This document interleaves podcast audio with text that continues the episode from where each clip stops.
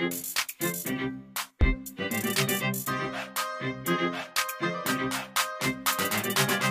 is QJ Martin, and you're listening to the Write a Novel podcast, providing you with the tools and instructions that you need to write your novel. Hello, and welcome to Season 4, Episode 3 of the Write a Novel podcast. The topic of today's episode is five tools for writing on the go.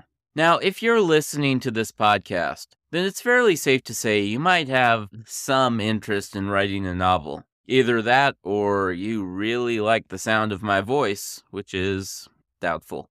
The problem that most aspiring authors have, though, is that it's just so hard to find time to actually sit down and write. Whether you're loaded down by homework from school, raising children of your own, working a full time job, or more than one job, or some combination thereof, it's becoming more and more difficult to find the time to sit at your desk and get the words down on a regular basis. So, what do you do when you really want to be an author, but life is getting in the way of your having dedicated writing time? Should you just wait until the perfect opportunity comes along? When you're finally able to sit at the computer for two or three hours in a row and just hammer out a few thousand words? Or should you just throw your hands up in the air and quit, giving up on all of your authorship dreams? Well, what if I told you that I wrote the majority of this week's podcast episode on my phone during a social event last weekend? You see, the unfortunate truth is that if we sit around and wait for the perfect opportunity to come our way, where we'll have hours to write how we want to, sitting in the office, just us and our keyboard, well, then we'll be waiting for a very long time. Life simply does not work that way. It's up to us to find ways to fit our writing into our daily lives. Thankfully, though, we live in an age where the tools that we need to make this happen are almost literally right at our fingertips. We just have to take a little time to seek them out. And that's what this episode is going to be about. I've spent years trying out all sorts of different tools and resources in order to increase the amount of time I have available to dedicate to writing. And today I'm going to share five of those tools with you. Hopefully, in this list, you'll find something that works well with your personality and your circumstances, and you'll be able to use it to get one step closer to your dream goal of writing a novel. Number five, Evernote or other writing apps that sync across your devices and back up to the cloud. One of the most important aspects of writing on the go is making sure that you don't lose all of your hard work. Choosing to jot down your notes in an app that will back them up and sync them to your other devices is one of the best decisions you can make in your efforts to become an author. I list Evernote because it's one of the most robust note taking apps out there, with multiple layers of organization and many different features that you can make use of for writing on the go. Now, the one problem I have with Evernote is that it doesn't quite display the list of notes in a way that works well with my brain. And if you find that to be the case, then you might find an app like PureWriter for Android or Scrivener for iOS to be an even better alternative. And if you want to jot down just a quick note, the Notes app for iPhone and Samsung Notes for Galaxy devices, or similar apps on whatever device you may have, will usually be able to sync across your devices. Number 4. SwiftKey or other swiping style keyboards. Now, I realize that typing on a phone is not second nature to everyone listening to this podcast. And that's why several of the items in this episode will relate to different tools for getting your words down on the go.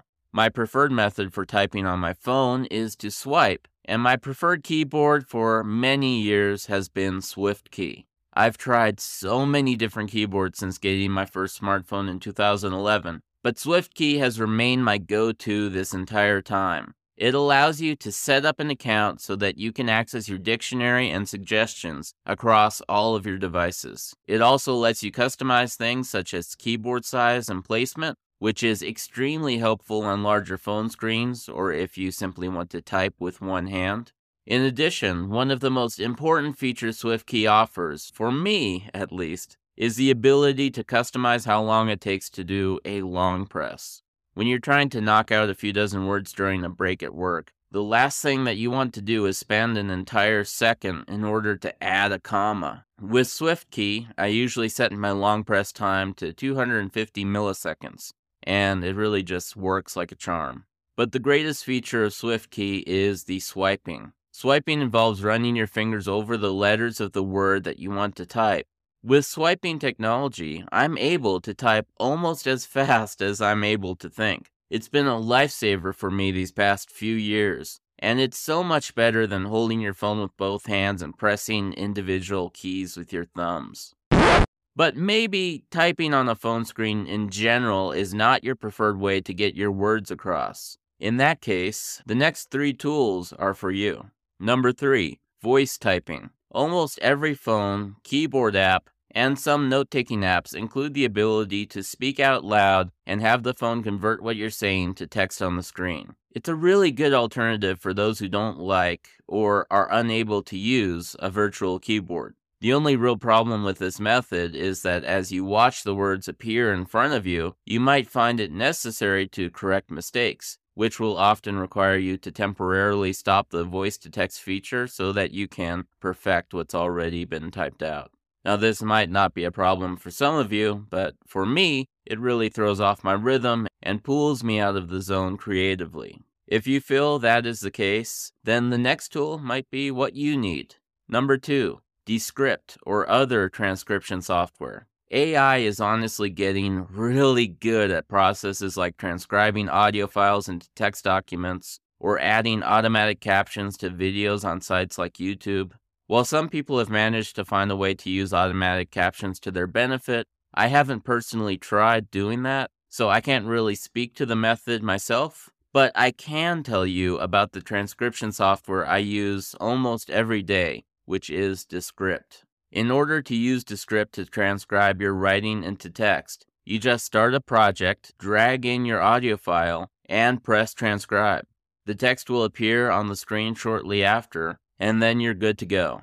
The most surprisingly useful benefit of this app is to be able to edit audio recordings by making changes to the text itself, cutting out moments when you misspeak, record alternate takes, or use filler words as easily as you could edit a Word document.